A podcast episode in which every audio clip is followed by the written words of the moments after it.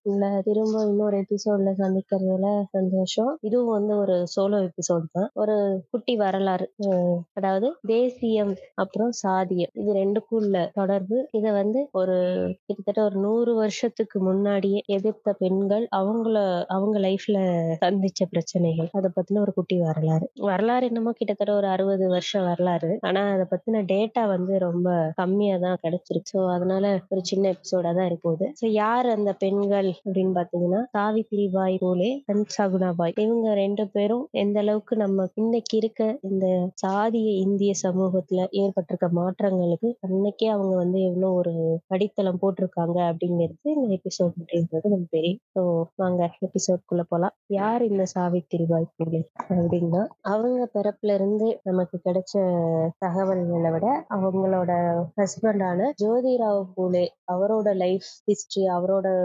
வரலாறுல இருந்து கிடைச்ச டேட்டா தான் இருக்கு சாவித்திரி பாய் பொறுத்த வரைக்கும் ஸோ அதனால அவர் லைஃப்ல இருந்து ஸ்டார்ட் பண்ணுவோம்.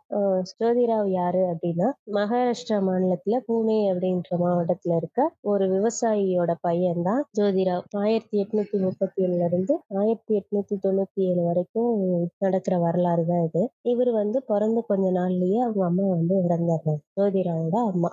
ஸோ இவரை வளர்க்க கஷ்டப்படுற அவங்க அப்பா வந்து இவரை வந்து அவங்களோட ரிலேட்டிவான சகுனா அப்படின்ற ஒரு பெண் கிட்ட கொண்டு போய் பாத்துக்க சொல்லி விடுறாரு. அவங்க யாரு அப்படின்னா ஒரு சர்ச் ஃபாதர் வீட்டுல வந்து நேனியா வேலை பாக்குறாங்க அவங்க வீட்டு குழந்தைங்கள பாத்துக்கிற ஒரு அம்மாவா அவங்க வேலை பார்த்துட்டு இருக்காங்க ஸோ அவங்க கூட என் பையனையும் பாத்துக்கோ அப்படின்னு சொல்லி அவங்க கிட்ட போய் அவங்க அப்பா ஜோதிராவ் அப்பா வந்து விடுறாரு. ஸோ இந்த சகுனாவா யாரு? அவங்களுக்கு அவங்க ஏன் அங்க வேலை பார்த்தாங்க அப்படின்னா அவங்க வந்து சின்ன வயசுலயே திருமணமாகி விதவையான ஒரு பொண்ணு. ஸோ அன்னைக்கு வந்து சிறுமிகள் திருமணம் ஆகிறதும் விதவையாகிறதும் ஜஸ்ட் அனதர் டியூஸ்டே அப்படிங்கிற மாதிரி நடந்த விஷயங்கள். ஒரு விதவை அப்படின்ற ஒரு ஸ்டேட்டுக்கு வந்ததுக்கு அப்புறம் அவங்க வந்து ஒரு வேலைக்காக அந்த ஃபாதர் வீட்டுல வேலை பார்க்கறாங்க. வருமானத்தாக அவரு யா- அந்த ஃபாதர் வந்து யாருன்னா ஒரு பிரிட்டிஷ். ஸோ அவங்க வீட்ல வேலை பார்க்கும்போது தான் சகுனாபாய்க்கு தெரியுது அப்படின்னா எஜுகேஷன் அப்படிங்கிறது அதாவது ஸ்கூல் எஜுகேஷன்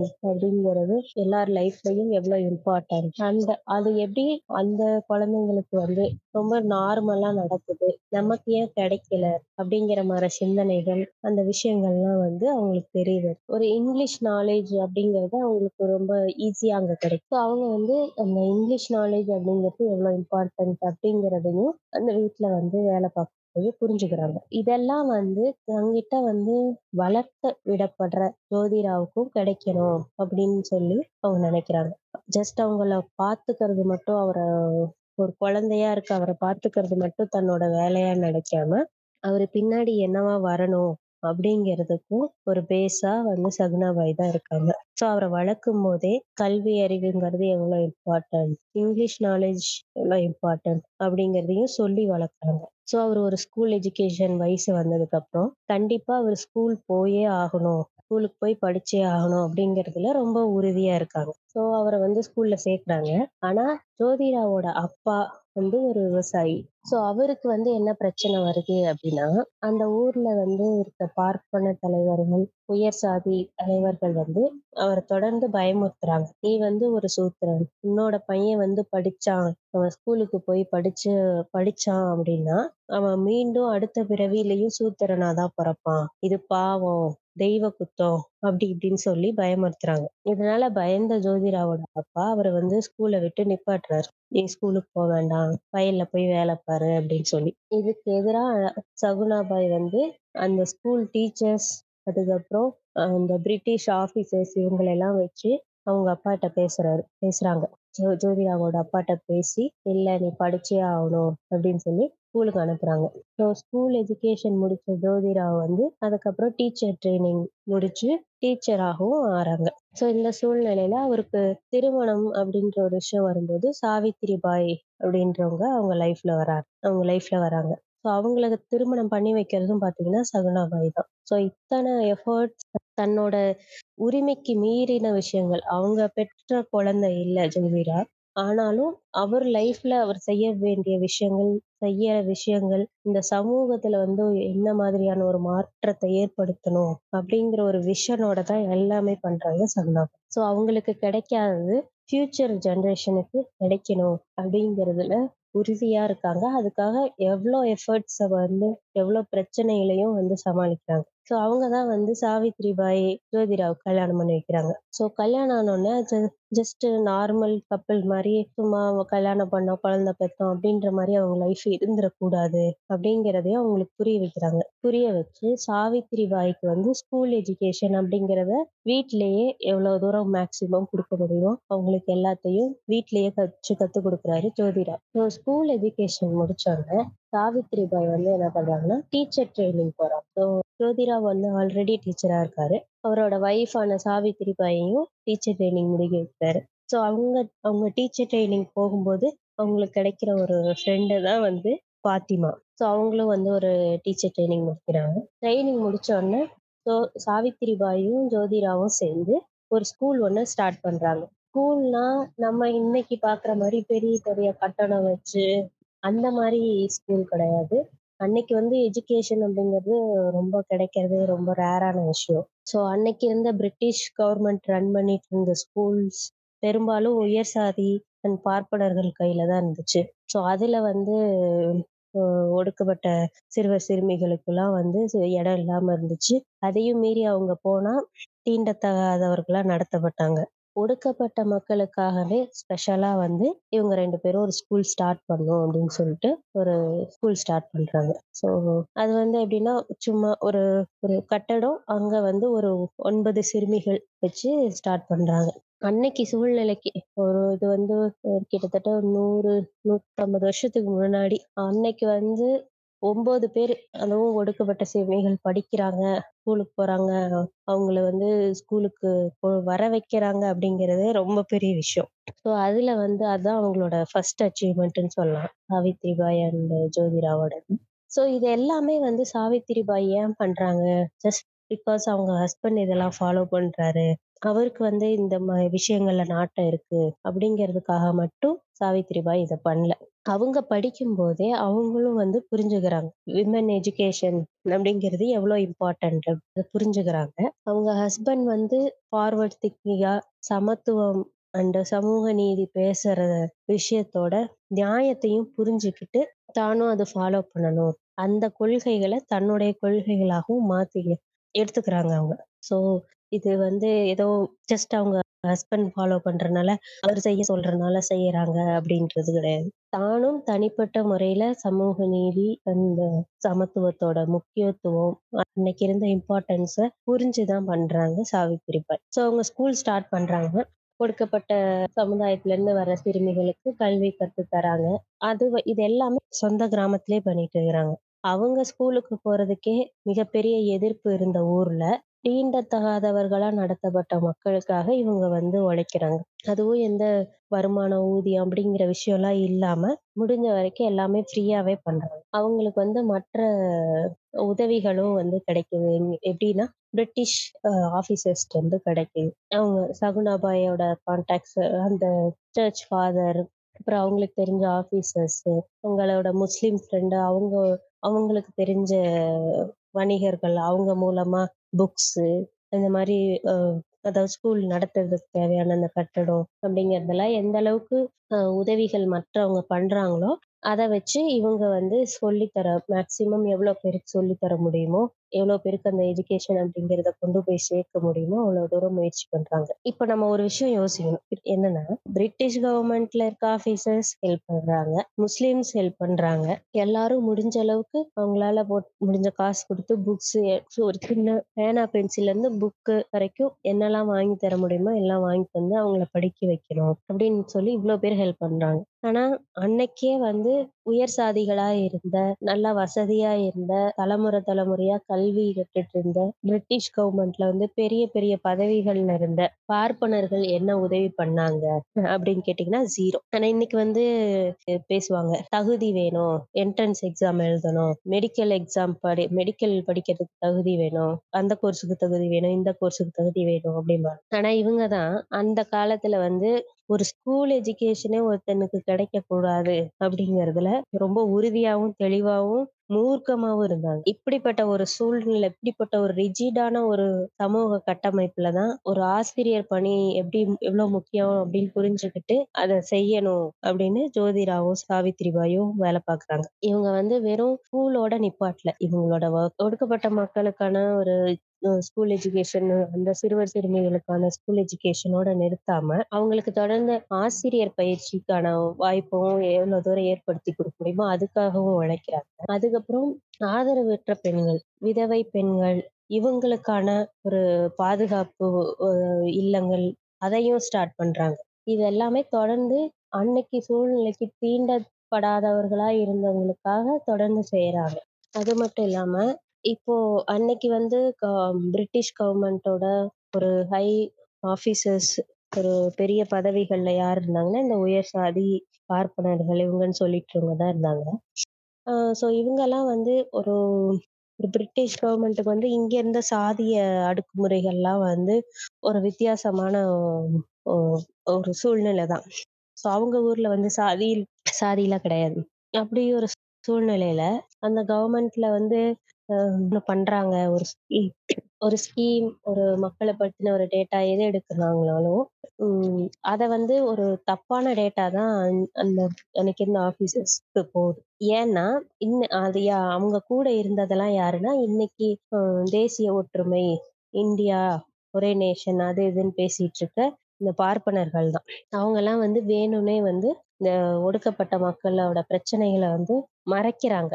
தப்பான டேட்டா கொடுக்குறாங்க பிரிட்டிஷ் கவர்மெண்ட் அதையெல்லாம் எதிர்த்து வேலை பார்க்குறாங்க.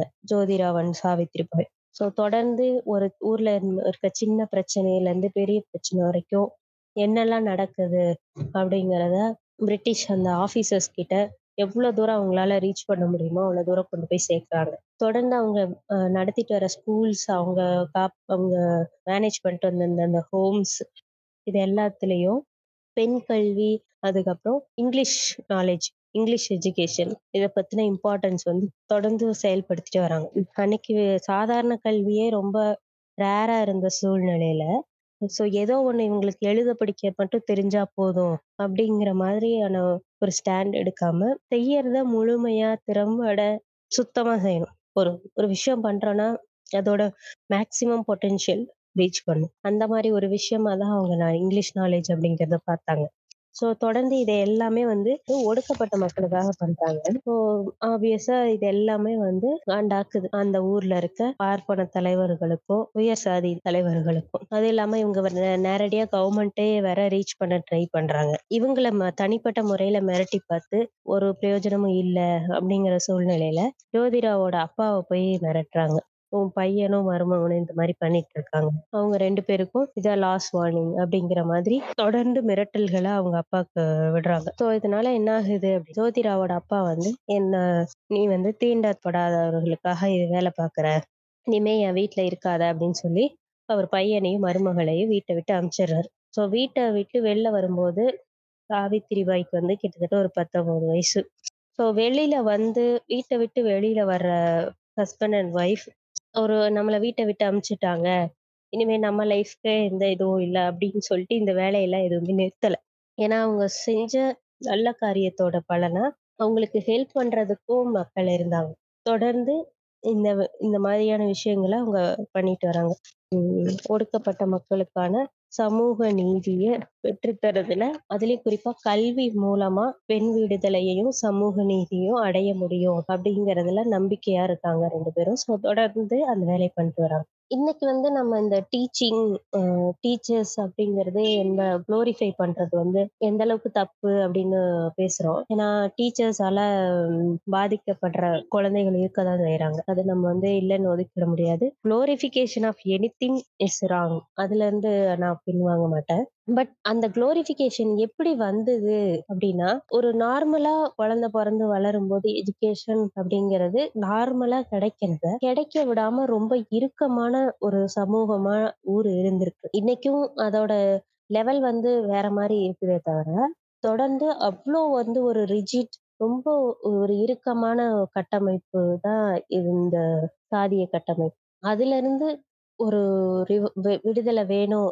அப்படின்னா அதோட ஃபர்ஸ்ட் ஸ்டெப் வந்து எஜுகேஷன் அதை வந்து மேக்சிமம் வந்து அதுக்கான உழைப்பு அதுக்கான எஃபர்ட்ஸ் போட்டது யாருன்னு பார்த்தோம்னா டீச்சர்ஸ் தான். ஏன்னா இங்க படிப்போட தேவை நிறைய இருந்துச்சு. நிறைய பேருக்கு வந்து எஜுகேஷன் போய் சேர வேண்டியது இருந்தது. அந்த சூழ்நிலையில ஒரு டீச்சரோட ஒரு சின்ன ஒர்க் அப்படிங்கிறது ரொம்ப பெரிய ரெவல்யூஷன் இன்னைக்கு வந்து ஒரு பெரியார் மாதிரி ஒரு ரோட்ல இறங்கி போராடுறது பேசுறது. இந்த மாதிரி விஷயங்கள்லாம் ரெவல்யூஷன் அது அது ஒரு புரட்சியா இருந்தாலும் அன்னைக்கு சூழ்நிலைக்கு டீச்சர் வந்து ஒரு ஸ்டெப் எடுத்து ஒரு குழந்தைக்கு ஒரு சொல்லித்தராரு அப் அப்படிங்கிறதே ஒரு ரெவல்யூஷன் அந்த ரேஞ்சுக்கு தான் இந்த ஊர் இருந்துருச்சு ஸோ ஒண்ணுமே கிடைக்காத ஒருத்தனுக்கு அந்த ஒரு எஜுகேஷன் அப்படிங்கிறது ரொம்ப பெரிய ஒரு டூல் ஃபார் ஃப்ரீடம் அதை கொடுக்குற ஒருத்தங்களை சாமி மாதிரி பார்த்தாங்க மக்கள். அது கிடைக்காத மக்கள். இன்னைக்கும் அப்படிதான் அந்த- அந்த மாதிரி சூழ்நிலை இருக்கவங்க அப்படிதான் பாக்குறாங்க அதனாலதான் இந்த டீச்சிங் ப்ரொஃபஷன் அப்படிங்கிறது வந்து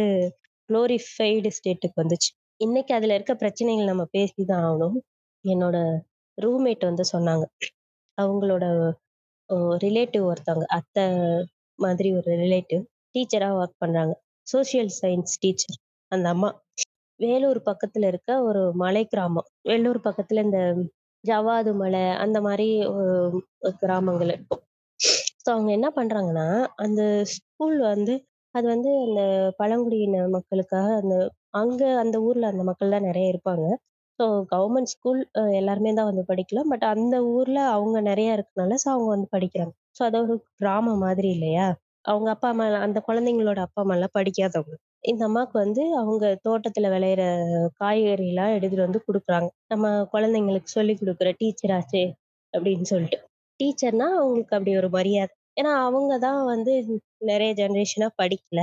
ஸோ நம்ம குழந்தைங்க ஃபர்ஸ்ட் படிக்குது அப்படின்னு சொல்லிட்டு அவங்களுக்கு அந்த டீச்சர்ஸ் மேல அவ்வளோ ஒரு மரியாதை அன்பு இருக்கு. ஸோ அவங்க வந்து இந்த மாதிரி பாத்துக்கிறாங்க. ஆனா இந்த அம்மா என்ன தெரியுமா பண்ணுவாங்களாம் அந்த குழந்தைங்களை வந்து இவங்க இவங்க வந்து அந்த சேர்ல உட்காந்துப்பாங்களா அந்த கிளாஸ் ரூம் சேர்ல வந்து உட்காந்துட்டு அந்த குழந்தைங்களை வந்து அந்த கால் நெட்டு எடுக்க சொல்லுவாங்களாம்.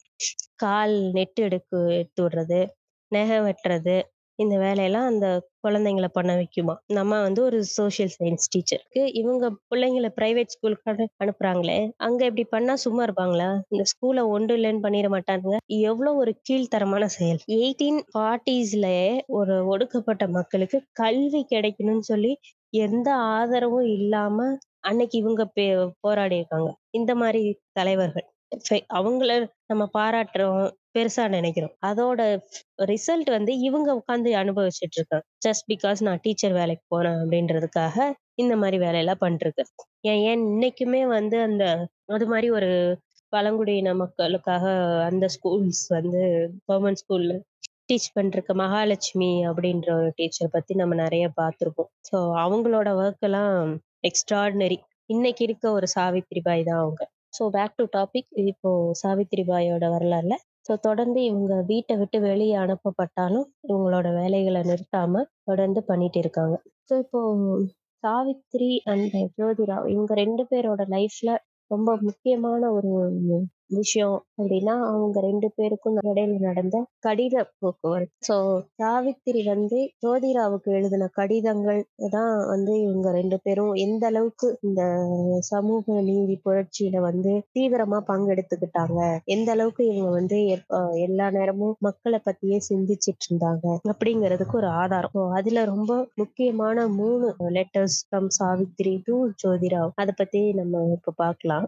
ஸோ ஃபர்ஸ்ட் லெட்டர் என்ன அப்படின்னா சாவித்திரி வந்து அவங்க அம்மா வீட்டுல இருக்கும்போது ஜோதிராவுக்கு வந்து எழுதுறாங்க. என்ன அப்படின்னா சாவித்திரியோட அண்ணனுக்கும் சாவித்திரிக்கும் நடந்த கான்வர்சேஷன் இவங்க தொடர்ந்து இந்த மாதிரி சமூக நீதிக்கான பிரச்சனைகள் அதை சந்திச்சு ஏற்படுத்துற பண்ணிட்டு இருந்த போராட்டங்கள் இது எல்லாம் வந்து சாவித்திரியோட அண்ணனுக்கு வந்து பிடிக்கல. ஸோ நீங்க ஏன் இதெல்லாம் பண்றீங்க? உங்களால வந்து அஹ், ஊர்ல இருக்க பார்ப்பன தலைவர்கள்ட்ட மிகப்பெரிய அஹ், எதிர்ப்புகளை வந்து நாங்க சமாளிக்க வேண்டியதா இருக்கு. ஊரே உங்களை ஒதுக்கி வைக்குது. நீங்க இந்த மாதிரி எல்லாம் பண்றதுனால. இதெல்லாம் நிறுத்த மாட்டீங்களா? நீயும் உன்னோட கணவரும் ரொம்ப தவறான விஷயங்கள் பண்ணிட்டு இருக்கிறீங்க. அப்படின்னு சொல்லி ரொம்ப சத்தம் போடுறாரு. எப்ப இதெல்லாம் நிறுத்த போறீங்க? உங்களால வந்து எங்களுக்கும் வெளியில போம்போது பிரச்சனை. அது மட்டும் இல்லாம உங்கள யாராவது தப்பா பேசினா அது எங்களுக்கும் கஷ்டமா இருக்கு. ஏன் இந்த மாரி பண்றீங்க? அப்படின்னு சொல்லிட்டு ரொம்ப வந்து கோவப்படுறாரு. சாவித்திரியோட அம்மாவும் வந்து அவங்க அண்ணனுக்கு சப்போர்ட் பண்றாங்க. சரி ஏம்மா அப்படி அண்ணன் கோவப்படுற மாரி நடந்துக்கிறீங்க? நீயும் ஹஸ்பண்டும் நாங்க சொல்றத கொஞ்சம் புரிஞ்சுக்க கூடாதா? வெளியில போற அண்ணனுக்கு தானே இதனால பிரச்சனை அப்படின்னு சொல்லி அவங்களும் வருத்தப்படுறாங்க. சோ இது வந்து சாவித்திரி மனுஷங்களுக்கு பிறப்புக்கு நடுவுல ஏற்றத்தாழ்வுங்கிறது வந்து ரொம்ப தப்பான விஷயம். பிறப்பினால ஏற்றத்தாழ்வுங்கிறது. யாரும் வந்து ஒரு ஒரு மனுஷனை வந்து தீண்டத்தகாதவர்களா அவங்களுக்கு கல்வி கொடுக்காம அவங்கள கீழே வச்சு நடத்துறது அப்படிங்கிறது ரொம்ப பெரிய பாவம். அதை வந்து யாரும் செய்யக்கூடாதுன்னு நாங்க நினைக்கிறோம். எங்க மனசாட்சிக்கு கட்டுப்பட்டு நாங்க இதெல்லாம் செய்யணும் அதனால இதுல வந்து எங்களுக்கு எந்த வருத்தமும் இல்ல. எங்கள ம வந்து இந்த ஊர் ஒதுக்கி வைக்கிறதுனாலயோ, இல்ல எல்லாரும் எங்கள திட்டுறதுனாலயோ எங்களுக்கு எந்த கஷ்டமும் இல்ல. எங்க குடும்பத்துல இருக்க நீங்களும் எங்கள இத புரிஞ்சுக்கணும் அப்படின்னு சொல்லிட்டு அவங்க அண்ணனையும் சமாதானப்படுத்துறாங்க. பிளஸ் அவங்க செய்யற விஷயங்களோட நியாயத்துல உறுதியா இருக்காங்க அவங்க. எங்கேயுமே வந்து அ விட்டு குடுக்கல. இல்ல நாங்க இத பண்ணாம இருக்கோம். சோ அவங்க அண்ணன் குடுக்குற ப்ரெஷர்னால அவங்க வந்து அவங்க செஞ்ச வேலைகள்ல இருந்து பின்வாங்கல. ஏன்னா அவங்க தெளிவா இருக்காங்க. அவங்க செய்யறது தான் சரி அப்படின்னு சொல்லிட்டு. ஒரு சாதி வேற்றுமை கடைப்பிடிக்கிறதுங்கிறது தான் ரொம்ப பாவமான பாவம். ஸோ அந்த தப்பை நம்ம செய்யக்கூடாது அப்படிங்கிறதுல ரொம்ப தெளிவா இருக்கிறாங்க. ஹஸ்பண்டுக்கு எழுதின ஒரு லெட்டர். ஸோ இது மாதிரி வீட்டில் நடந்தது. நான் சொன்னேன். உங்கள் சாவித்திரி அப்படின்னு சொல்லிட்டு எழுதியிருக்காங்க. இது வந்து ஒரு இம்பார்ட்டன்ட் லெட்டர். இவங்க வந்து எந்த எக்ஸ்ட்ரீம்க்கு போய் மக்களோட களத்துல நின்று போராடி இருக்காங்க அப்படிங்கிறதுக்கு ஆதாரம் தான் இன்னொரு லெட்டர். அது என்னன்னா, சாவித்திரி வந்து அவங்க அம்மா வீட்டுல இருக்கும்போது, அவங்க கிராமத்துக்கு பக்கத்து கிராமத்துல இருக்கு நடக்கிற ஒரு சம்பவம். என்னதுன்னா, ஒரு பார்ப்பன சமூகத்தை சேர்ந்த ஒரு பையனும், ஒடுக்கப்பட்ட சமூகத்தை சேர்ந்த ஒரு பொண்ணும் லவ் பண்றாங்க. அந்த அதுக்கப்புறம் அந்த பொண்ணு வேற பிரெக்னெண்டா இருக்கு. ஸோ அந்த பொண்ணு பிரெக்னெண்டா இருக்கிறது தெரிஞ்சு இந்த பிரச்சனை வந்து வெளில வருது. ஸோ இந்த பையன் தான் அப்படின்னு சொல்லிட்டு. அப்ப என்ன பண்றாங்க 2 பேரும் ஊர விட்டு போய் கல்யாணம் பண்ணிக்கணும் அப்படின்னு சொல்லி முடிவு பண்றாங்க. அந்த பையன் யாருன்னா, அந்த ஊர்ல இந்த பூஜையெல்லாம் பண்ணிட்டு கோயில் பூஜையெல்லாம் பண்ணி வாழ்ந்துட்டு இருக்க ஒருத்தர். ஸோ அவர் வந்து அந்த பொண்ணு கல்யாணம் பண்ணிக்கிறதுல உறுதியா தான் இருக்கிறார். ஆனா ஊரு குடும்பமா இன்னைக்கே ஒத்துக்க மாட்டேறாய்ங்க. கட்டி வச்சுலாம் அடிக்கிறாய்ங்க. ஏன் நம்ம நெறைய நியூஸே இருக்கு அதுக்கு. கண்ணகி முருகேசனா அந்த கேஸ்ல இருந்து இப்போ ரீசெண்டா கோகுல்ராஜ், இளவரசன் ஏகப்பட்ட ஒடுக்கப்பட்ட சமூகத்தை சேர்ந்த இளைஞர்கள் இறப்பு, அந்த காதல் பிரச்சனைகள் எல்லாமே நம்ம நியூஸ்ல பார்த்திருப்போம். அதுக்கு கொஞ்சமும் குறைவில்லாத ஒரு சம்பவம் தான் அன்னைக்கு நடக்குது. ஸோ இன்னைக்கு அவங்கெல்லாம் கொல்ற ரேஞ்சுக்கு இன்னைக்கும் சாதி வெறி இருக்கும்போது, அன்னைக்கு வந்து ஒரு பார்ப்பன சமூகத்துல கோயில் பூஜைலாம் பண்ணிட்டுருக்க ஒருத்த ஒரு பையன் வந்து ஒரு ஒடுக்கப்பட்ட பொண்ணை கல்யாணம் பண்ணிக்கிறாருன்னா, அந்த ஊர் ஒத்துக்குமா? ஸோ என்ன பண்ணுறாங்க கூட்டம் போடுறாங்க அந்த பொண்ணுக்கு என்ன தண்டனை கொடுக்கறது அந்த பையனை எப்படி பிரிச்சு விடுறது? அப்படின்னு சொல்லி பேசிக்கிறாங்க இந்த விஷயம் வந்து சாவித்திரிக்கு தெரிஞ்ச உடனே, அவங்க ஒரு உடம்பு சரியில்லாம ஒரு சிகிச்சைக்காக தான் அவங்க அம்மா வீட்டில் போய் இருக்கிறாங்க. அந்த சூழ்நிலையிலையும் பஞ்சாயத்து நடக்கிற இடத்துக்கு போறாங்க.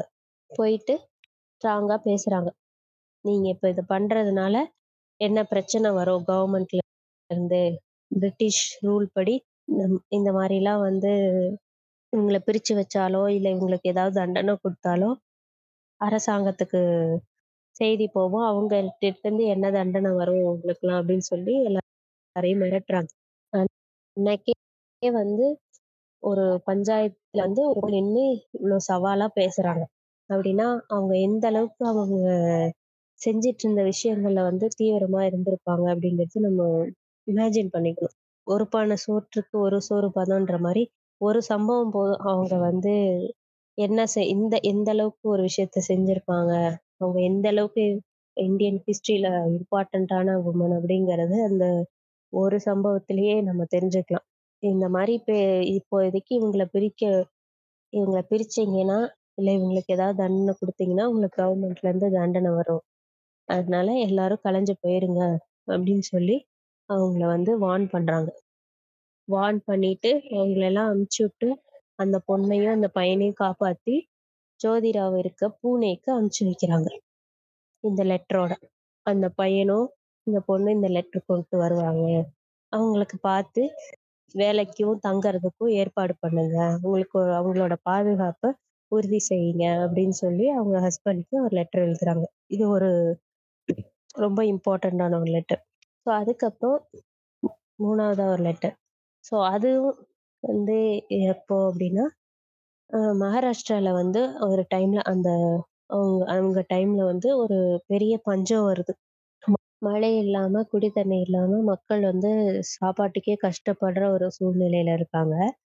அந்த சூழ்நிலையில சாவித்திரிபாயும் அப்புறம் அவங்க ஆரம்பிச்ச அந்த இயக்கத்தோட இயக்கத்துல வேலை பார்க்குறவங்களும் சேர்ந்து அந்த ஊருக்கு என்னென்ன செய்ய முடியுமோ அவங்களால முடிஞ்ச பொருளுதவி அப்புறம் சாப்பாட்டுக்கு தேவையானது இதெல்லாம் வந்து செய்ய முடிஞ்ச அளவுக்கு செஞ்சுட்டு வந்துட்டு இருக்காங்க இந்த டைம்ல என்ன ஆகுது அப்படின்னா அவங்களோட இயக்க தோழர்கள் அவங்க வந்து அந்த பஞ்சம் ஏற்பட்ட இடத்துல வேலை பார்த்துட்டு இருக்கும்போது போலீஸ் அவங்க வந்து அரெஸ்ட் பண்ணிடுறாங்க.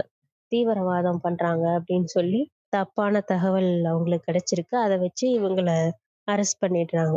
ஸோ அப்போ வந்து சாவித்திரி பாய் என்ன பண்றாங்கன்னா அந்த ஊர் கலெக்டர் கிட்ட போயிட்டு பேசுறாங்க. எப்படி வந்து நீங்க அரெஸ்ட் பண்ணலாம்? இவங்க வந்து எங்க இயக்கத்தோழர்கள் மக்களுக்கு உதவி பண்றதுக்கு போயிருந்தாங்க. அவங்கள வந்து அரெஸ்ட் பண்ணிட்டாங்க அப்படின்னு சொல்லி ஒரு டீட்டெயில்ஸா கொடுத்து அவங்கள வந்து ரிலீஸ் பண்ண வைக்கிறாங்க. ரிலீஸ் பண்ணிட்டு இத இந்த டீட்டெயில்ஸ் வந்து ஜோதிராவுக்கு வந்து எழுதுறாங்க. சாவித்ரிபாய் அவங்களோட கொள்கையிலையும் அவங்க செஞ்சிட்டு இருந்த செயல்கள்லையும் எவ்வளவு மும்முரமா இருந்தாங்க எவ்வளவு உறுதியா இருந்தாங்க அப்படிங்கிறதுக்கு ஒரு ஆதாரமா அவங்களோட கவிதைகளை வந்து எடுத்து காட்டுறாங்க. ஸோ அவங்க எழுதின கவிதைகள்ல சில முக்கியமான லைன்ல மட்டும் வாசிக்கிறேன். ஸோ அது கேளுங்க. ஸோ அதுல ஒண்ணு முக்கியமா அவங்க சொல்றது என்னன்னா எஜுகேஷன் பத்தி அவங்க சொல்றது எழு கல்வி பயில் செயல்படு அப்படிங்கறத அவங்க திரும்ப திரும்ப அவங்களோட எல்லா கவிதைகள்லையும் எழுதிட்டு வராங்க. இனியும் வேண்டாம் சோம்பல் புறப்படு கல்வி பயில் அடக்கப்பட்டவர்களின் கைவிடப்பட்டவர்களின் துயரங்களுக்கு முடிவு கட்டு. நீ கல்வி பயில பொன்னான வாய்ப்புக்கு வந்திருக்கிறது. சாதி விலங்குகளை உடைத்தெறிய கல்வி பயில். பார்ப்பன சாத்திரங்களை தூர வீசு. பலவீனமானவர்களே ஒடுக்கப்பட்டவர்களே. எனதருமை சகோதரர்களே எழுங்கள். அடிமை வாழ்க்கையிலிருந்து வெளியே வாருங்கள். நம்மை கல்வி கற்காமல் தடுத்தவர் மனு. அந்த மனுவின் சீடர்களாம் பேஷ்வாக்கள் மாண்டொழிந்தார்கள். ஆயிரம் ஆண்டுகளாக உங்களுக்கு கிட்டியிராத வாய்ப்பு இது. அறிவை தரும் ஆங்கிலம் வருகை புரிந்திருக்கிறது. நாம் கற்றுக்கொள்வோம். நம் குழந்தைகளுக்கு கற்றுத்தருவோம். அறிவை பெறுங்கள். பகுத்தறிய பழகுங்கள். என் ஆன்மாவினுள் ததும்பி வழிகிறது ஏக்கம். அறிவு முழுமையடைய வேண்டும் என்று சாதி என்னும் காயத்தின் தழுமை என்னுடைய வாழ்க்கையிலிருந்தே தூக்கி எறிவேன். பலிராஜனின் ராஜ்யத்தில் எங்களது மகத்தான கொடி பட்டொளி வீசி பறக்கும் எச்சரிக்கை. அனைவரும் வந்து சேருவோம். அனைவரும் சேர்ந்து சொல்வோம். வறுமையே ஓடிவிடு. எங்கள் ராஜ்யம் உதயமாகிவிட்டது. விழித்தெழுவோம். எழுச்சி பெறுவோம். கல்வி புகட்டுவோம். பழம் மரபுகளை தூக்கி எறிவோம். விடுதலை பெறுவோம். நாம் ஒன்று சேர்ந்து கற்போம். கொள்கையை அறநெறியை மதங்களை நாம் ஒன்று சேர்ந்து கற்போம். சோம்பலை விட்டொழித்து சங்கநாதம் செய்வோம். பார்ப்பனனே எங்களை உங்களால் வீழ்த்த முடியாது. பார்ப்பனனே எங்களை வீழ்த்த முடியாது உன்னால். போர் முழக்கம் செய்வோம். எழுந்திருங்கள். கற்போம். செயல்படுவோம். மறைந்தது பேஷ்வாவின் ஆட்சி. வந்துவிட்டால் ஆங்கில அன்னை. அவநம்பிக்கையின் இருளில் நிராதரவாக நின்றோம். சொர்க்கம் நரகம் பற்றிய அச்சம் எதுவும் நம்மை மிரட்டி கொண்டே இருந்தது. துயரமான அந்த நேரத்தில் வருகை புரிந்தால் ஆங்கில அன்னை. இனி காலம் உங்களுடையதை. மூடனும் மூட நம்பிக்கையின் தலைகளிலிருந்து விடுபடுங்கள். அதன் சிறை கதவுகளை உடைத்து நொறுக்குங்கள். அதில்தான் இருக்கிறது உங்கள் விடுதலை. என் பிரியமான குழந்தைகளே எழுத கற்றுக்கொள்ளுங்கள் படிக்க கற்றுக்கொள்ளுங்கள். வாய்ப்பான நேரம் இது ஆங்கில அன்னை வந்திருக்கிறாள். மனு காட்டிய வழியில் தீமைகளும் இழிவுகளும் நிறைந்திருந்தன. இந்த வழியில்தான் இத்தனை காலமும் நாம் இருந்தோம். ஏழைகளாக அடக்கப்பட்டவர்களாக இத்தனை காலமும் நம்மை ஏமாற்றி வந்தவர்கள் முட்டாளாக்கி நம்மை சுரண்டியவர்கள் இப்போது காணாமல் போய்விட்டார்கள். ஆங்கில அன்னை வருவதை அறிந்து ஆங்கிலத்தின் சவுக்கடியால் சாம்பலாகி போயிற்று பார்ப்பன ஆட்சி. ஆங்கில அன்னையின் கதவருகே செத்து கிடக்கிறான் மனு. இனி ஏழை மக்களுக்கு நல்ல காலம். ஏழையின் புகலிடம் எது? நிழல் தரும் மரம் எது? அன்னையின் அரவணைப்பு எது? அறிவுதானே அது? ஆனந்தம் கண்டோம் ஆங்கில ஆட்சியில் அழிந்தன துன்பங்கள் அன்னை ஆங்கிலத்தாலே. ஆங்கிலம் பாரசீகர்களின் சொந்தமல்ல பார்ப்பனர்களின் சொத்தல்ல ஈனர்களுக்கும் சொந்தமல்ல. உறக்கச் சொல்லுங்கள் முழக்கமிடுங்கள் ஆங்கில அன்னை வந்துவிட்டாள் என்று. ஆவேசத்தோடும் ஆர்வத்தோடும் நாம் பயணிக்க காரணம் ஆங்கில மொழி. நம் அன்னை மொழி முகலாயருக்கோ பேஷ்வா பார்ப்பனருக்கோ ஆங்கிலம் சொந்தமல்ல. அதை பேசுபவர்கள் ஏமாளிகளும் அல்ல. உண்மையான அறிவை அன்போடு ஊட்டுபவள் ஆங்கில அன்னை. ஒடுக்கப்பட்டவர்களுக்கு அவளால் கிடைத்தது மறுவாழ்வு. அடக்கப்பட்டவர்களை தழுவுகிறாள். வீழ்ந்து கிடப்பவர்களை அன்போடு வருடுகிறாள். பேணி வளர்க்கிறாள் ஆங்கில அன்னை. அடிமை தலைகளை அழித்து நொறுக்குகினாள். விலங்குத்தனத்தை மிரட்டி அடித்தாள். மனித மாண்பை நிலைநிறுத்தினாள் ஆங்கில அன்னை. என்னடா இவங்க? இங்கிலீஷ்க்கு இவ்வளோ சப்போர்ட்டிவா ஆங்கில அன்னைன்னு எழுதியிருக்காங்களேன்னு யோசிக்காதீங்க. அன்னைக்கு இருந்த சூழல்ல அவங்களோட ஃப்ரீடமையும் அவங்களுக்கான உரிமையும் அவங்க தேடி போறதுக்கு ஹெல்ப்ஃபுல்லா இருந்தது. அன்னைக்கு இருந்த அவங்களுக்கு அவங்களோட பார்வைக்கு இருந்த பிரிட்டிஷ் ஆபீசர்ஸ் இந்த மக்களோட கல்வி கற்க கூடாது அப்படின்னு பெரும் தடையா இருந்தது. அந்த இந்து மதம் அதுல இருக்க சாதி அடுக்குகள் தான். ஸோ அதுக்கு எதிராக அதுக்கு ஒரு பெரிய ஒரு டூலா அவங்களுக்கு இருந்தது இங்கிலீஷ். ஸோ அதனால இங்க வந்து அவங்க இங்கிலீஷ் எனக்கு எந்த ஒரு உரிமையையும் சுதந்திரத்தையும் கொடுக்காத இந்த மதமும் இந்த மொழியும் எனக்கு தேவையில்லை. எல்லாமே தர்ற ஒரு மொழியை நான் ஏத்துக்கிறேன். அப்படிங்கிற மாதிரி ஒரு மனநிலையில இது இருக்கு. ஆனா நம்ம அதோட பெயின் என்ன அப்படிங்கறது புரிஞ்சுக்கணும். அவங்களுக்கு எந்த அளவுக்கு அந்த சாதிய கொடுமை வந்து இருந்திருந்தா இந்த அளவுக்கு அவங்க யோசிச்சிருப்பாங்க. ஆஹ் எந்த அளவுக்கு ஒரு சப்போர்ட் வந்து இங்கிலீஷ் பிரிட்டிஷ் ஆஃபீஸர்ஸ்ட் இருந்து கிடைச்சிருந்தா படிக்கிறதுக்கும் நெக்ஸ்ட் லெவல் ஆஃப் ஒரு முன்னேறதுக்கும் கிடைச்சிருந்தா அவங்க வந்து அதுக்கு சப்போர்ட்டிவா யோசிச்சிருப்பாங்க அப்படிங்கறது புரிஞ்சுக்கணும். ஏன்னா அன்னைக்கு வந்து சாவித்திரிபாய் வந்து ஒரு படிக்கணும் எல்லாரையும் படிக்க வைக்கணும் அப்படின்னு போகும்போது இந்த பார்ப்பனர்கள் அப்படிங்கிறவங்க வந்து அவங்க வந்து செய்யாட்டி கூட அவங்க வந்து ஹெல்ப் பண்ணாட்டி கூட அவங்க செய்யறவங்களையும் அவங்க செய்ய விடல நிம்மதியா. ஒவ்வொரு டைமும் ஈவன் சாவித்திரிபாய் வந்து ஸ்கூல் ஸ்கூலுக்கு போகும்போதெல்லாம் அவங்க டீச்சரா ஸ்கூலுக்கு போகும்போதெல்லாம் அவங்க போற வழியில வந்து பேசுறது திட்டுறது அவங்கள வந்து ஹரஸ் பண்றது சாணி எடுத்து வீசுறது அந்த மாதிரி எல்லாம் வந்து மென்டலி அண்ட் பிசிக்கலி ரொம்ப ஹரஸ் பண்ணிட்டு இருந்தாங்க அந்த ஊர் மக்கள். குறிப்பா அந்த உயர் சாதிகள்னு சொல்லிக்கக்கூடிய அந்த சமூகத்தை சேர்ந்தவங்க. தொடர்ந்து இந்த தொல்லைகளுக்கு ஆளான சாவித்திரி வந்து என்ன பண்றதுன்னு தெரியாம முழிச்சிட்டு இருந்தப்போ அவங்க ஹஸ்பண்ட் வந்து சொல்றாரு சாணி தானே வீசட்டும் நம்மளோட கொள்கையில இருந்து நம்ம பின்வாங்க கூடாது ஸ்கூலுக்கு போகும்போது ஒரு சாரி போட்டுட்டு அங்க போயிட்டு மாத்திட்டு அப்புறம் ரிட்டர்ன் வரும்போது மறுபடியும் வேற பழைய சாரி எடுத்து அந்த மாதிரி அட்ஜஸ்ட் பண்ணிக்கோ அப்படின்னு. அந்த அளவுக்கு எக்ஸ்ட்ரீமா பொறுத்து போய் அவங்க அந்த அவங்களோட கொள்கையில அந்த பணிகளை செஞ்சுட்டு இருந்திருக்கிறாங்க ரொம்ப எக்ஸ்ட்ரீமா அவங்க வந்து ஹராஸ்மெண்ட்டுக்கு ஆளானப்போ ஒரு ஆளை அந்த அவங்கள பின்தொடர்ந்து வந்து நீ ஸ்கூலுக்கு போக கூடாது அப்படின்னு சொல்லி ஏசுன ஒரு ஆளை அவங்க அறையக்கூடிய சூழ்நிலைக்கு வரைக்கும் அவங்க போயிருக்காங்க சாவித்திரி. ஸோ இதெல்லாம் ஃபேஸ் பண்ணி தான் இதையெல்லாம் கடந்து தான் அவங்க வந்து ஒரு ஒரு கல்வி அப்படிங்கிறத ஓரளவுக்கு கொண்டு போய் சேர்க்க முடிஞ்சது. அதனாலதான் அவங்கள பொறுத்த வரைக்கும் இங்கிலீஷ் நாலேஜ் இங்கிலீஷ் லாங்குவேஜ் அப்படிங்கிறது அவங்களுக்கு வந்து ஒரு பெரிய சப்போர்ட் அண்ட் பெரிய டூல் அவங்களோட எல்லா வகையான ஃப்ரீடம் அண்ட் அவங்களோட செல்ஃப் ரெஸ்பெக்டை வந்து காப்பாத்திக்கிறதுக்கு அது ஒரு பெரிய இதுவா இருந்திருக்கும். அதனாலதான் அந்த இங்கிலீஷ் அப்படிங்கிற விஷயத்த அவங்க ரொம்ப உயர்வா பேசியிருக்கிறாங்க. அதை தாண்டி மனுவையும் பார்ப்பனியத்தையும் அவங்க எந்த அளவுக்கு எதிர்க்கிறாங்க எதிர்த்திருக்கிறாங்க அப்படிங்கிறது இந்த ஒரு கவிதையில இருந்து நம்ம தெரிஞ்சுக்கலாம். சாவித்திரிபாயும் ஜோதிராவ் போலேயும் செஞ்ச இந்த மாதிரியான கல்வி பணியில கிடைச்ச ஒரு மிகப்பெரிய இம்பாக்ட் கொடுக்கப்பட்ட சமூகத்துல நடந்த ஒரு மிகப்பெரிய இம்பாக்டுக்கான ப்ரூஃப் அப்படின்னு சொல்லிட்டு நம்ம ஒரு கட்டுரை எங்க பார்க்கலாம். அது என்ன அப்படின்னு பாத்தீங்கன்னா முக்தாபாய் அப்படிங்கிற ஒரு பதினோரு வயசு பொண்ணு வந்து ஒரு கட்டுரை எழுதுறாங்க. ஒரு நியூஸ் பேப்பருக்கு இதே எந்த வருஷம் எழுதுறாங்க அப்படின்னா ஆயிரத்தி எட்நூத்தி ஐம்பத்தஞ்சாவது வருஷம். ஸோ மங் மற்றும் மகர்களின் துயரங்கள் அப்படின்னு சொல்ற பேர்ல எழுதுறாங்க. மங் அண்ட் மகர் அப்படின்னா அது ரெண்டு சாதி பேர் அன்னைக்கு அந்த ஊர்ல மகாராஷ்டிரால சொல்லப்படுற ரெண்டு சாதி. அது வந்து ஒடுக்கப்பட்ட சமூகங்கள். இப்ப அவங்களோட துயரங்களை பத்தி ஒரு கட்டுரை எழுதுறாங்க. அதுதான் அந்த ப்ரூஃப் ஒண்ணுதான் இருக்கு. ஸோ அதை வச்சு நம்ம இவங்க செஞ்ச பணிகளோட போட்ட விதையோட ஒரு விருட்சம் அப்படின்னு சொல்லிட்டு நம்ம பார்க்கலாம். பட் மத்த இதெல்லாம் அஃப்கோர்ஸ் வரலாற்று ஆவணங்கள்லாம் அழிக்கப்பட்டிருக்கும் இல்லைன்னா மறைக்கப்பட்டிருக்கும்னு சொன்னாங்க பட் இது ஒண்ணு வந்து அந்த மாதிரி யாராலையும் அழிக்கப்படாம கிடைச்சிருக்கு. தப்பி பொழைச்சு கிடைச்ச ஒரு கட்டுரை. ஸோ இது ஒண்ணுல இருந்தே நம்ம மேக்சிமம் விஷயங்களை நம்ம புரிஞ்சுக்க முடியும். ஸோ அதுல அவங்க சொல்ற மெயினான விஷயம் என்னன்னா இந்த ஒடுக்கப்பட்ட சமூகங்களோட அன்னைக்கு இருந்த நிலைமை அவங்க எடுத்து அந்த பொண்ணு எழு எழுதியிருக்கிறது பாத்தீங்கன்னா எக்ஸ்ட்ரீம்லி பெயின்ஃபுல்லான விஷயங்கள். அசுரன் படத்துல எல்லாம் பார்த்தது அப்படிங்கிறது ஒரு ஹாஃப் பங்கு தான் அப்படிங்கிற மாதிரி தான் இருக்கும்.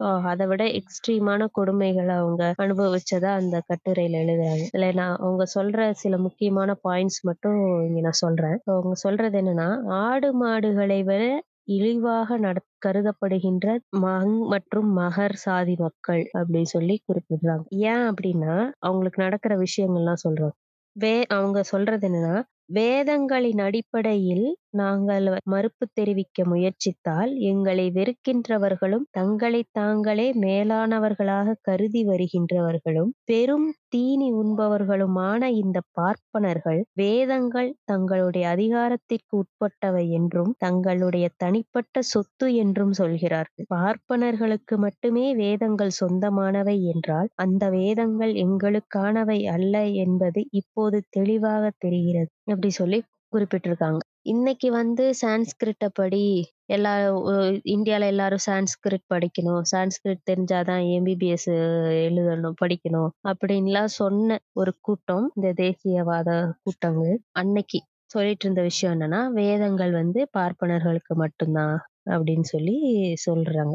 அது அன்னைக்கே ஒரு பதினோரு வயசு பொண்ணு வந்து கேள்வி கேட்டிருக்காங்க. அவங்களுக்கு அந்த தைரியமோ அந்த அறிவும் எங்க இருந்து வந்துச்சு? அவங்க படிச்சதுனால வந்துச்சு. அந்த படி அந்த அறிவும் தைரியமும் வந்துடக்கூடாது அப்படிங்கறதுனாலதான் நீ எல்லாம் படிக்க கூடாது அப்படின்னு சொல்லி இவனுங்க சொல்லியிருக்க எங்களுக்கு தான் இந்த வேதமே சொந்தம் இல்லைன்னு சொல்றியே. அப்ப வந்து நாங்க இந்த மதமே கிடையாதே. அப்ப எந்த வேதத்தின் எங்களுக்கு சம்பந்தமில்லாத ஒரு வேதத்தின் அடிப்படையில எப்படி நீ எங்களை ஒதுக்கலாம்? அப்படின்னு சொல்லி அந்த கட்டுரையில எழுதுறாங்க. அதுக்கப்புறம் சொல்ற முக்கியமான அவங்க கொடுமைன்னு சொல் குறிப்பிடுற சில விஷயங்கள். அதாவது என்ன பண்ணுவாங்கன்னா அன்னைக்கு வந்து இந்த இந்த பெரும் உயர் சாதி க சொல்லிக்கிறவங்க அவங்களோட கட்டடங்கள் பெரிய பெரிய கட்டடங்கள்லாம் கட்டும்போது அந்த அஸ்திவாரம் போடுவாங்க இல்லையா? இந்த அஸ்திவாரம் போடும்போது பேஸ்மெண்ட் போடும்போது அதுக்கு வந்து பலி கொடுப்பாங்க. இது நானுமே கேள்விப்பட்டிருக்கேன். ஆ நம்ம ஊர்ல வந்து ஏதாவது ஆடு மாடுலாம் இப்போ இது பண்ணணும் அப்படின்லாம் சொல்லுவாங்க. கோழி இல்லைன்னா ஆடு அறுக்கணும் அந்த மாதிரி சொல்லுவாங்க. இவங்க ஊர்ல வந்து இந்த ஊர்ல வந்து அந்த காலத்துல என்ன பண்ணுவாங்கன்னா இந்த ஒடுக்கப்பட்ட சாதிக்காரங்களை கொன்னு அவங்கள வந்து அந்த பலியா கொடுப்பாங்களாமா. அந்த கட்டடம் கட்டுறதுக்கு பேஸ்மெண்ட்டா அவங்கள அதுக்கு அடியில போட்டு கொன்னு அதுக்கு மேலதான் வந்து பேஸ்மெண்ட்டே போடுவாங்களாம். இவ்வளோலாம் எங்களை கொடுமைப்படுத்தினீங்களே. இதெல்லாம் கேட்கறதுக்கு யார் இருந்தாங்க? பாஜிராவ் ஆட்சியின் போது மகர்களோ மங்குகளோ உடற்பயிற்சி கூடத்தை தற்செயலாக கடந்து சென்றாலே போதும். உடனே அவர்களை தலையை துண்டித்து வீரர்களின் வாட்களை மட்டையாகவும் துண்டிக்கப்பட்ட தலைகளை பந்தாகவும் வைத்து மட்டை பந்து விளையாடுவார்கள். அவங்க தெருப்பக்கம் நடந்து போனாலே கொன்னு தலையில வச்சு விளையாடுவானுங்களாம். அந்த அளவுக்கு எங்களை கொடுமை பண்ணிருங்க இதெல்லாம் கேட்கறதுக்கு யார் இருக்கா? இந்த மாதிரி ஒரு சூழ்நிலையில நாங்க கல்வி கத்துக்கிறதுக்கோ எங்களோட சுதந்திரம் பத்தியோ நாங்களால நினைச்சு பார்க்க முடியுமா? ஏதாவது ஒரு வழியில நாங்க எழுதவும் படிக்கவோ கத்துக்கிட்டா உடனே அந்த பாஜிராவுக்கு தெரிஞ்சிரும். அப்போ உடனே அந்த பாஜிராவ் சொல்லுவாரு என்ன தைரியம் இருந்தா அவங்க கல்வி கற்பார்கள். பிராமணர்கள் தங்களது அரசாங்க வேலைகளை இவர்களிடம் விட்டுவிட்டு இவர்களுடைய சவரப்பெட்டிகளை எடுத்துக்கொண்டு விதவைகளின் தலையை மொட்டையடிக்க செல்ல வேண்டும் என்று இந்த தீண்டத்தகாதவர்கள் எதிர்பார்க்கிறார்களா என்று பாஜிராவ் சொல்வது வழக்கமாகும் அப்படின்னு எழுதியிருக்காங்க. இப்ப இந்த ஒரு இதுலயே நம்ம நிறைய விஷயம் புரிஞ்சுக்கலாம். அப்ப இந்த இன்னைக்கு வந்து நாங்க அரிய வகை ஏழைகள்னு சொல்லிட்டு இருக்கிறவங்க பல தலைமுறைகளா அரசாங்க வேலையில இருந்திருக்கிறாங்க. இன்னைக்கு வந்து நீங்க வந்து ரிசர்வேஷன் அனுபவிச்சுட்டீங்க. ஒரு ஜென்ரே ஒரு வீட்டுல ஒருத்தர் ரிசர்வேஷன்னால சீட் வாங்கிட்டா அடுத்த வாரம் அவன் வாங்கக்கூடாது அப்படின்னு சொல்லிட்டு இருக்க முட்டா பசங்களே புரிஞ்சுக்குங்க. பிராமணர்கள் அன்னைக்கு இருந்தே அரசாங்க வேலையில இருந்துட்டு இருக்கிறாங்க. அதுக்கப்புறம் விதவைகளின் தலையை மொட்டையடிக்க செல்ல வேண்டுமா? அப்போ ஒரு பொண்ணு விதவை ஆயிட்டா உடனே அன்னைக்கு வ- மொட்டையடிச்சு மொட்டை பாப்பாத்தின்னு சொல்லி உட்கார வச்ச பயலுக தான் இந்த பயலுக இன்னைக்கு வந்து சாதி ஒழிச்சிட்டீங்களா? பெரிய பெரியார் மண்ணுன்னு பேசுறீங்களே? அப்படின்னு சொல்லி சம்பந்தமே இல்லாம ஒரு கமெண்ட்டை போட்டு தன்னை அவ அறிவாளி அப்படியே தான் ஒரு பெரிய பு- புளுத்தின்னு நினைச்சிட்டு உட்கார்ந்துருப்பானுங்க. இதுல இன்னொரு விஷயமும் எழுதிருக்காங்க இந்த இதுல இந்த மகர் மங்குகள் இந்த ரெண்டு சாதிக்குல இந்த மகர்கள் வந்து தங்களை வந்து மங்குகளை விட பெரியவங்க. நான் உன்னை விட உயர்ந்தவன் நினைச்சிட்டு அவங்களும் வந்து பார்ப்பனர்களோட எண்ணத்துக்கு உட்பட்டு வந்து மங் சாதிகளை சேர்ந்தவங்கள இப்ப தாழ்வா நினைக்கிறாங்க அப்படின்னு சொல்லி இந்த பொண்ணு எழுதியிருக்காங்க. இது பாத்தீங்கன்னா இப்போ இங்க நடந்துட்டு இருக்குல்ல ஒரு இன்னைக்கு நம்ம ஊரோட நம்ம இதை நல்லா ரிலேட் பண்ணிக்க முடியும். நீ வந்து என்னை விட கீழே அப்படின்னு சொல்லிட்டு ஒரு கும்பல் சுத்திட்டு இருக்கும். அந்த ஒரு விஷயம் எ- நம்ம ஊர்ல மட்டும் இல்ல எல்லா ஊர்லயும் இருந்திருக்கு. அன்னைக்கும் இருந்திருக்கு அப்படிங்கிறதுக்கு இன்னொரு இது இது ஒரு ப்ரூஃப் நாங்க வந்து தீண்டத்தகாதவர்கள்னு சொல்லிட்டு எங்களுக்கு வேலையே கொடுக்க மாட்டீங்க. வேலையே கொடுக்காம வருமானமும் இருக்காது.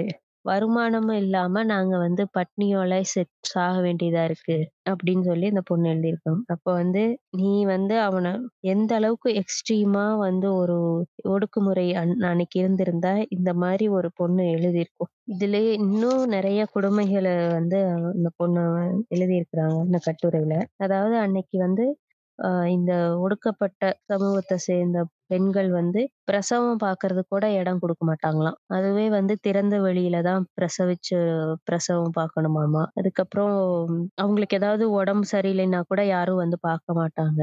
அத வந்து என்ன சொல்றது அவங்களுக்கு வைத்தியம் பண்றது கூட அந்த ஊர்ல யாரும் இருந்திருக்க மாட்டாங்க அப்போ. ஏன்னா பண்ண மாட்டாங்க. ஏ- வைத்தியம்லாம் தெரிஞ்ச ஆளுங்களா இருந்தாங்க. ஆனா அவங்க பண்ண மாட்டாங்க. இது வந்து நம்ம அம்பேத்கர் எபிசோடு ஒரு சீரிஸ் ஒண்ணு போட ஆரம்பிச்சாங்க. ஜீ தமிழ் அப்புறம் ஏன் நிறுத்திட்டாங்கன்னு தெரியல அதுல வரும்.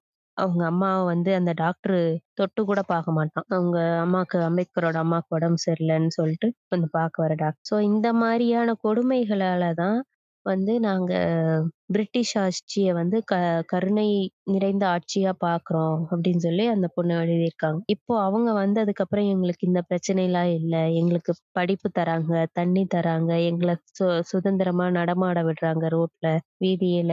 இப்பெல்லாம் வந்து அஸ்திவாரத்துல மனித உயிர்கள் வந்து பலியிடப்படுவதில்லை. உயிரோட யாரையும் இப்ப புதைக்கிறது இல்ல முன்னாடி எல்லாம் நாங்க நல்ல ட்ரெஸ் போட்டிருந்தாலே அந்த மாதிரி போடக்கூடாது அப்படின்னு சொல்லி மிரட்டுவாங்க. ஒருவேளை அதையும் மீறி நாங்க அந்த Dress ஒரு நல்ல துணிமணி அதாவது ஒரு புது ட்ரெஸ் அது மாதிரி போட்டுட்டா உடனே நாங்க அந்த ட்ரெஸ்ஸை திருடிட்டோம் அப்படின்னு சொல்லி எங்களை பஞ்சாயத்துல நிக்க வச்சு அந்த ம- அந்த ட்ரெஸ்ஸே வந்து எரிச்சிருவாங்க. இந்த மாதிரி கொடுமைகள்லாம் எங்களுக்கு இப்ப பிரிட்டிஷ் ஆட்சி வந்ததுக்கு அப்புறம் இல்ல.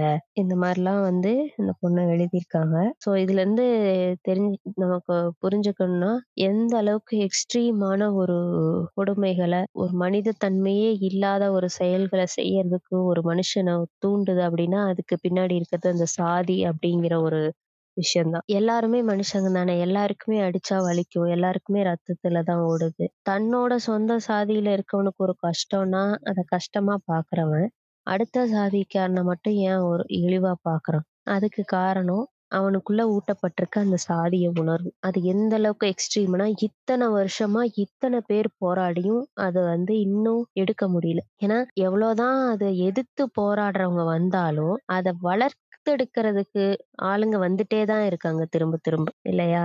இதுல ரெண்டு விஷயம். இப்போ இதுல நம்ம ஒண்ணு ஒண்ணு கம்பேர் பண்ணலாம். இந்த வெஸ்டர்ன் கண்ட்ரிஸ் அதர் கண்ட்ரிஸோட எல்லா கண்ட்ரிக்கும் நமக்கு காமனா இருக்க விஷயம் வந்து இந்த பேட்ரியார்கி அப்படிங்கிற ஒரு விஷயம். ஆணாதிக்கம் அப்படிங்கிறது எல்லா கண்ட்ரிலயுமே தான் இருக்கும் எல்லா நாட்டிலயுமே எல்லா நாட்டிலயுமே மன்னராட்சியில தான் தொடங்குச்சு.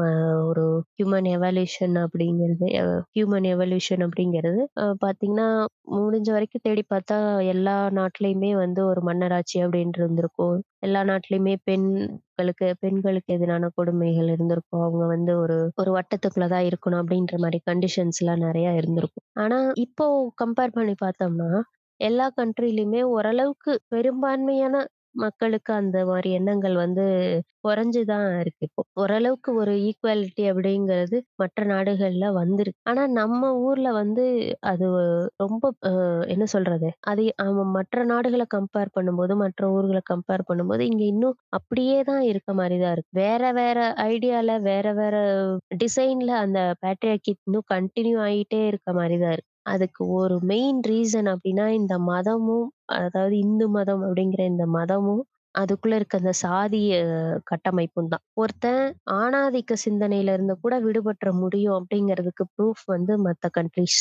அவங்க தொடர்ந்து அ அதுக்கான போராட்டங்களோ, அதுக்கான சேஞ்சஸ் ஒரு ஒரு கட்டத்துக்கு மேல கண்ட்ரோல் பண்ண முடியாது. அ வந்துட்டு தான் இருப்பாங்க. பெண்கள் எல்லா துறைகளையும் வர்றாங்க. அவங்க ப்ரூஃப் பண்ணிடுறாங்க. அம் என்ன சொல்றது? ஆணாதிக்க சிந்தனைங்கிறது ஒரு ஒரு இன்செக்யூரிட்டி தான். நம்மள மீறி போயிடுவாளோ! நமக்கு போட்டியா வந்துருவாளோ! அப்படிங்கிற ஒரு இன்செக்யூரிட்டி தான். அந்த இன்செக்யூரிட்டி எப்படி ஒர்க் அவுட் பண்றதுன்னு ஒருத்தன் புரிஞ்சுக்கிட்டான்னா, அந்த சிந்தனையில இருந்து வந்துருவான். அந்த மாதிரி வந்தவங்க நம்ம ஊர்லயே கூட இருக்கலாம். நம்ம நம்மளே இன்னைக்கு நெறைய ஆண்கள் அந்த மாதிரி பார்க்கலாம்.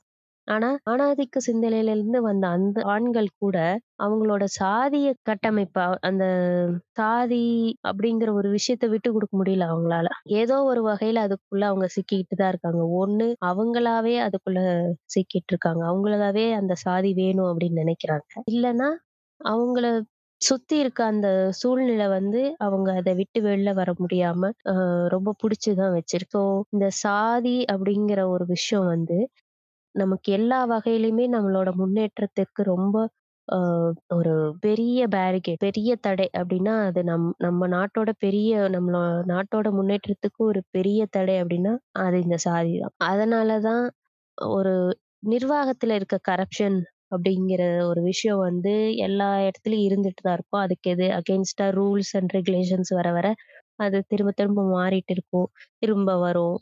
அந்த மாரி அது நம்ம எல்லா இட ஊர்லயும் பார்க்கலாம். நம்ம ஊர்ல அது ரொம்ப எக்ஸ்ட்ரீமா இருக்கிறதா நினைக்கிறது கூட ஒரு வகையில சாதி தான் காரணம். ஏதோ ஒரு வகையில, ஏதோ ஒரு இடத்துல எல்லாரையுமே இந்த சாதிய கட்டமைப்பு அப்படிங்கிறது இம்பாக்ட் பண்ணி தான் இருக்கு. எக்ஸப்ட் இந்த ஒன் கேட்டகரி. அந்த 3% தவிர மீதி எல்லா பெர்சன்ட்டும் ஏதோ ஒரு வகையில அந்த சாதிங்கிற ஒரு விஷயத்தால பாதிக்கப்பட்டு இந்த பாதிப்ப உணராதவர்கள் தான், இது ஒரு பாதிப்புன்னே உணராதவர்கள் தான், இன்னைக்கு வந்து ஆன்லைனில் ஆன்லைன்ல வ மீடியால வந்து இந்த மாதிரி வீடியோ போடுறது. "மானம் தானே வேட்டி சட்டை, மத்ததெல்லாம் வாழ மாட்டேன்னு" வீடியோ போடுறவன்லாம், அவன் சொல்ற விஷயம் அவனுக்கே எந்த அளவுக்கு ஆபத்து. அத உணர்ந்து இவனுங்க எங்கலாம் வந்து இவங்கள வந்து எப்படிலாம் வந்து டைவர்ட் பண்ணா, இந்த மாரி ரீல்ஸ் போட்டுட்டு இருக்கவங்கள எப்படிலாம் டைவர்ட் பண்ணா, இவன் இப்படியே ரீல்ஸ் போட்டுட்டே இருப்பான். நம்மள வந்து தொடமாட்டான். அப்படிங்கிற உணர்ந்தவங்க தான் அந்த 3%. அதனால அசால்ட்டா 10% வாங்கிட்டு போயிட்டான். அசால்ட்டா வந்து எங்க பார்த்தாலும் பேசுறது. அ "சாதி ஒழிச்சிட்டீங்களா? என்னமோ அந்த மண்ணு, இந்த மண்ணுங்கிறீங்களே! சாதி ஒழிச்சிட்டிங்களா பெரிய சமூக நீதி மண்ணுங்கிறீங்களே! சாதி ஒழிச்சிட்டிங்களா அப்படின்னு சொல்லிட்டு தெனா வெட்டா கேட்கறது. எந்த கோட்டாலையும் வராம சொந்த கோட்டால வந்தோம் அப்படின்னு சொல்லிட்டு, திமுரா திமிரா பேசுறது. இது எல்லாமே அன்னைக்கும் இருந்திருக்கு, இன்னைக்கும் இருந்திருக்கு. அவங்க எப்பவுமே அப்படிதான் இருந்திருப்பாங்க. இதுக்கு வந்து இந்த சொந்த கோட்டா, சொந்த கோட்டான்னு இவனுங்க சொல்றதே நம்ம கோட்டா தான். நம்மளதான் இவனுங்க இத்தனை நாளா தலைமுறை தலைமுறையா அனுபவிச்சுட்டு இருக்கானுங்க. எனிவேஸ் இந்த இனிமே யாராவது இந்த தேசியம் அப்படின்ற ஒரு விஷயத்த உள்ள எடுத்துட்டு வந்தானுங்கன்னா, நாட்டுப்பற்று, தேசியம் உள்ள அப்படின்னு சொல்லிட்டு ஒருத்தன் எடுத்துட்டு பேசுறான்னா, அவன் யாருன்னு ஃபர்ஸ்ட் நோட்டீஸ் பண்ணுவோம் பெரும்பாலும் இந்த மூணு பர்சன்ட சேர்ந்தவனா தான் இருப்பான். அவன் தான் வந்து நம்ம நாடு முன்னேறவே இல்லை அதுக்கு காரணம் நீங்கலாம் வந்து இப்படி புரட்சி பண்றீங்க. அதுக்கு காரணம் ரிசர்வேஷன் அப்படின்னு சொல்லிட்டு பெணாத்திட்டு இருப்பான். உண்மையாவே நம்ம நாடு முன்னேறலன்னா, அதுக்கு காரணம் இவனுங்க உருவாக்கி வச்ச இந்த பிரமிடு தான். அதனால நெக்ஸ்ட் டைம் வந்து யாராவது தேசியம், நாட்டுப்பற்றுன்னு சொல்றான்னா, அவனை நோட்டீஸ் பண்ணீங்கன்னா, அவன் ஒண்ணு இந்த கும்பலா இருப்பான். இல்லைன்னா மானந்தான வேட்டி சட்டை கும்பலா இருப்பான். மானந்தான வேட்டி சட்டைக்கு தெரியாது. என்ன பேசுறோம், ஏது பேசுறோம் தெரியாது. அவன் ஒரு எமோஷன்ல பேசிட்டு தரவன் அவனுக்கு புரி அந்த கேட்டகரியா இருப்பான், இல்ல இந்த கேட்டகரியா இருப்பான். ஸோ இவ்வளோ நேரம் பார்த்ததுலேயே நிறையா புரிஞ்சிருக்கும் உங்களுக்கு. சாவித்ரி வந்து தன்னோட ஆசிரியர் பணியாலையும் ஆதரவற்ற பெண்களுக்கான ஹோம்ஸ் அவங்களோட கவிதைகள் அதுக்கப்புறம் அவங்க களத்துல நின்று போராடினது. ஸோ இது மூலமா எந்த அளவுக்கு அவங்க எடுத்துக்கிட்ட கொள்கையான சமூக நீதி அப்படிங்கிறதுல உறுதியா இருந்தாங்க? எதுக்கா எந்த அளவுக்கு அதுக்காக உழைச்சாங்க? அப்படிங்கறதெல்லாம் நமக்கு தெரிஞ்சிருக்கும். இது மட்டும் இல்லாம உங்க லைஃப்ல இன்னொரு இம்பார்ட்டன்ட் விஷயம் நடந்தது என்ன அப்படின்னா ஒரு பொண்ணு அவங்க அந்த பார்ப்பன சமூகத்தை சேர்ந்தவங்க. அவங்க கை குழந்தையோட இருக்கும்போது கணவர் இறந்துடுறாங்க விதவை ஆயிடுறாங்க ஆஸ் யூஷுவல் அன்னைக்கு இருந்த சூழ்நிலைக்கு ஏத்த மாதிரி அந்த பொண்ணை மொட்டை அடிக்கணும் வீட்டுக்குள்ள அடைக்கணும் அப்படிங்கிற மாதிரி அவங்க ஒரு ஆதரவு இல்லாம அவங்க குடும்பத்துல இருக்க வேற ஆண்களை வந்து டிபெண்ட் பண்ணி இருக்க மாதிரியான சூழ்நிலை வருது. அதெல்லாம் பிடிக்காம அந்த பொண்ணு வந்து தற்கொலை பண்ணிக்கிற ஒரு நிலைமைக்கு போறாங்க. குழந்தையோட சேர்ந்து தற்கொலை பண்ணிக்கிற ஒரு மனநிலைக்கு போறாங்க. ஸோ அதை தெரிஞ்சு தெரிஞ்சுக்கிட்ட சாவித்திரி வந்து அந்த குழந்தையை தத்தெடுத்து வளர்க்குறாங்க. அந்த பொண்ணுக்கும் வந்து ஒரு பாதுகாப்பான ஒரு சூழ்நிலை ஏற்படுத்தி தராங்க.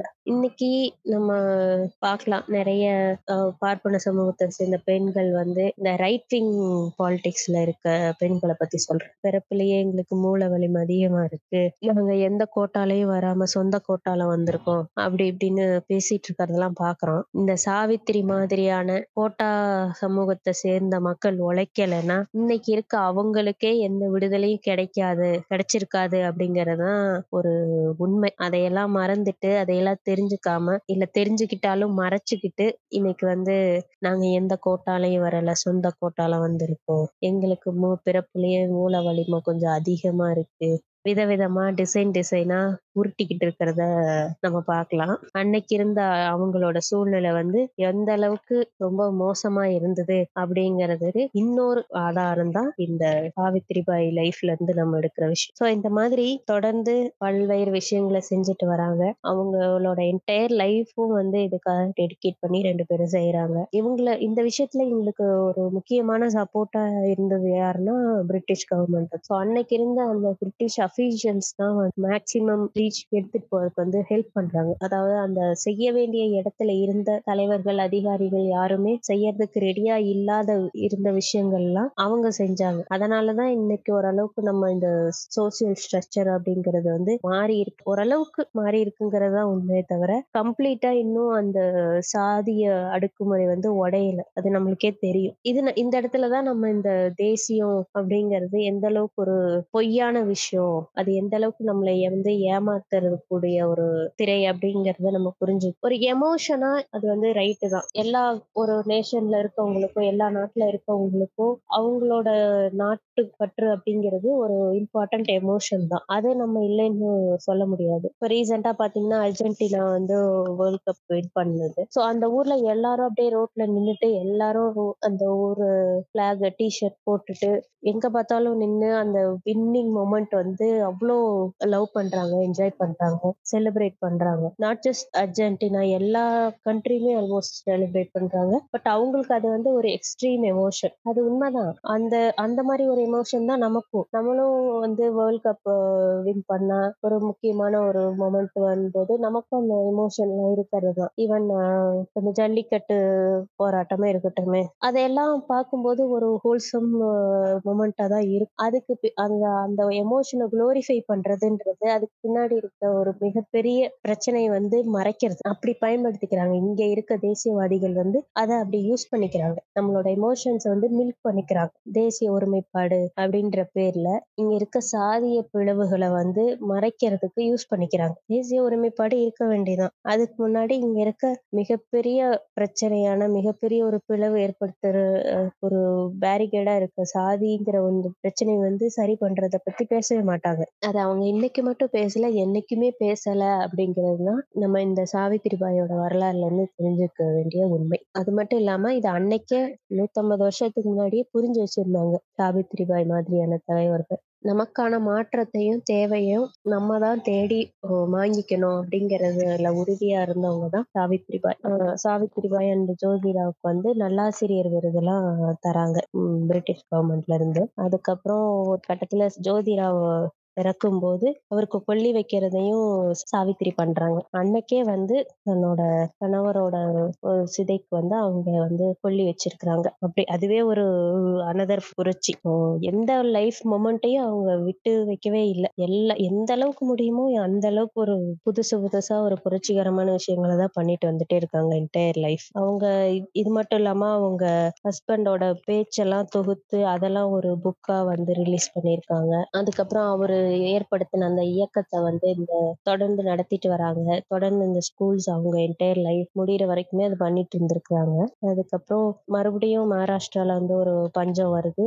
அதுக்கு முடிஞ்ச ஹெல்ப் பண்றாங்க. அதுக்கப்புறம் ஒரு டைம்ல வந்து இந்த தொற்று நோய் மாதிரி ஒரு நோய் பரவுது. ஸோ அந்த டைம்ல வந்து கைவிடப்பட்ட நோயாளிகளை அது ஏன்னா தொட்டா ஒட்டிக்கும் அப்படின்னு சொல்லிட்டு நிறைய பேரை கைவிட்டுறாங்க. ஸோ அவங்களெல்லாம் எடுத்து முடிஞ்ச அளவுக்கு அவங்க ஹோம்ஸ்ல வச்சு ட்ரீட்மெண்ட் பார்க்கறாங்க அந்த மாதிரி ஒருத்தவங்களுக்கு அவங்க பர்சனலா ட்ரீட்மெண்ட் பார்க்கும்போது அவங்களுக்கும் அந்த நோய் வந்து ஒட்டிக்குது. ஸோ அந்த அதனால வந்து அவங்க இறந்து போறாங்க Savitri Bai. So almost sixty six years அவங்க இறக்கும்போது அவங்களுக்கு. நம்ம என்ன இந்த- இதுல நமக்கு ஒரு ஆச்சரியமான விஷயம் அப்படின்னா நம்ம ஊர்ல வந்து இந்த மாதிரி ஒரு மிகப்பெரிய ஒரு சுயமரியாதை இயக்கத்தையும் சமூக நீதி புரட்சியும் பண்ணது அப்படின்னா டக்குன்னு நமக்கு பெரியார் தான் மைண்டுக்கு பெரியார் பிறக்கறதுக்கு முன்னாடியே இந்த- விஷயம்லாம் பண்ணியிருக்காங்க. எல்லாம் மகாராஷ்டிரால. அப்படின்றது ரொம்ப ஒரு ஆச்சரியமான விஷயம்தான். ஏன்னா இன்னைக்கு இருக்க அந்த ஊரோட நிலைமை வந்து ஆப்போசிட்டா இருக்கு. அன்னைக்கு அவங்க சாவித்திரிபாய் பண்ணதுக்கெல்லாம் இன்னைக்கு அவங்க எக்ஸ்ட்ரீமா முன்னேறி இருக்கணும் ஏன்னா இதுக்கப்புறம் வந்து அம்பேத்கரும் வராரு. அவரும் எவ்வளவோ பண்ணிட்டாரு. தொடர்ந்து அம்பேத்கர் வந்து ஒரு ஒடுக்கப்பட்ட சமூகத்துல இருந்து வந்து அவ்வளோ பெரிய கட்சி எல்லாம் பண்றாரு. கம்பேர்ட் டு நம்ம ஸ்டேட் வந்து இன்னும் இங்க சமூக நீதிலாம் அவ்வளவா ரீச் ஆகல. மைண்ட் அளவுல வந்து அவங்க ரைட் விங்கோட மைண்ட் செட்ல தான் வடக்கு மாநிலங்கள் இருக்குன்னா அதுல மகாராஷ்டிராவும் விதிவிலக்கு இல்லை அப்படிங்கறதா உண்மை. ரொம்ப ஆச்சரியமா இருக்கு பாருங்களேன். அப்பயே ஸ்டார்ட் பண்ணிருக்காங்க. இவ்வளோ பெரிய ரெவல்யூஷன்ஸ் நடந்திருக்கு.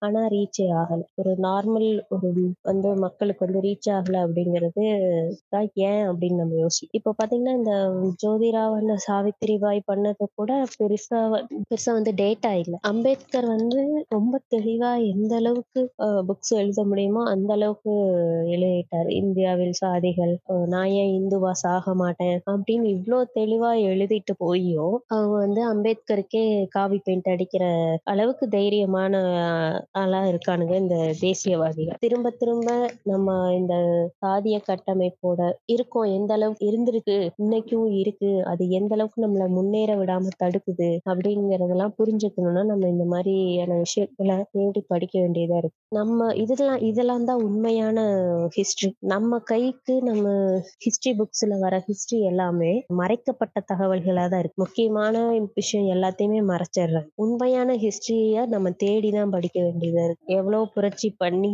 எவ்வளவு புக்ஸ் எழுதின அம்பேத்கர் இந்த ஊர்ல இருக்கிறவங்க அவர் ஒரு பிராமினா தான் பிறந்தாரு. தலித் சமூகத்துக்காக உழைக்கிறதுக்காக அவர் மாறிக்கிட்டாரு. அப்படின்னு ஒரு உருட்டு இந்த ஊர்ல இருக்கு.